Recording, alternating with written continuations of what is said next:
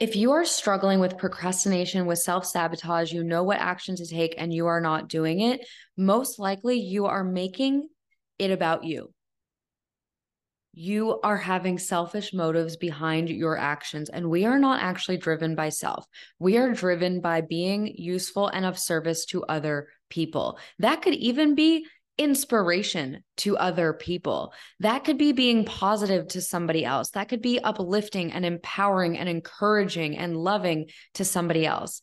By you being your best version and you making it about service, you will stop procrastinating and self sabotaging. Another example is if you're afraid, for example, to start your podcast, to do a YouTube video, to start your coaching business. You are probably making it about you. Am I good enough? Are they going to like me?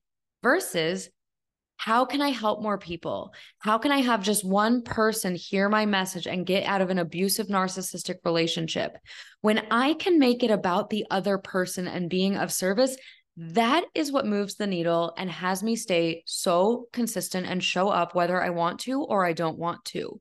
If you are struggling to show up, I guarantee it is all inward focused right now. And that's not a bad thing. That also means that you care. You want to present good work to the world, you want to bring your best. So know that that matters. But know that right now, that self reflection and that self insecurity is what is preventing you from getting yourself out there and actually helping people. So if you feel like you've been stuck for a while, you've been paralyzed, maybe you're even dealing with imposter syndrome, go ahead and make it about another person. And also making it that it's even just one person you could be helping. So often we get so caught up in these big numbers. And if we're not helping the masses or thousands or millions or where you think that you need to or want to or should be, then you don't take any action at all.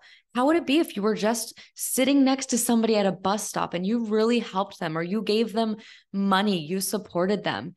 I want you to go ahead and start to do that with your online business or whatever it is where you think you helping even just one person is not good enough. Another example, just to help your mind see it, think about a room filled with 15 people in it. So then, if you're upset if 15 people, only 15 people come to your webinar, that that would be a great amount of people in person. I think we can get so desensitized to numbers and also because we're seeing other people with huge numbers that then it can make you feel really insecure that you're not doing enough. So bring it back to service. How can you help one person?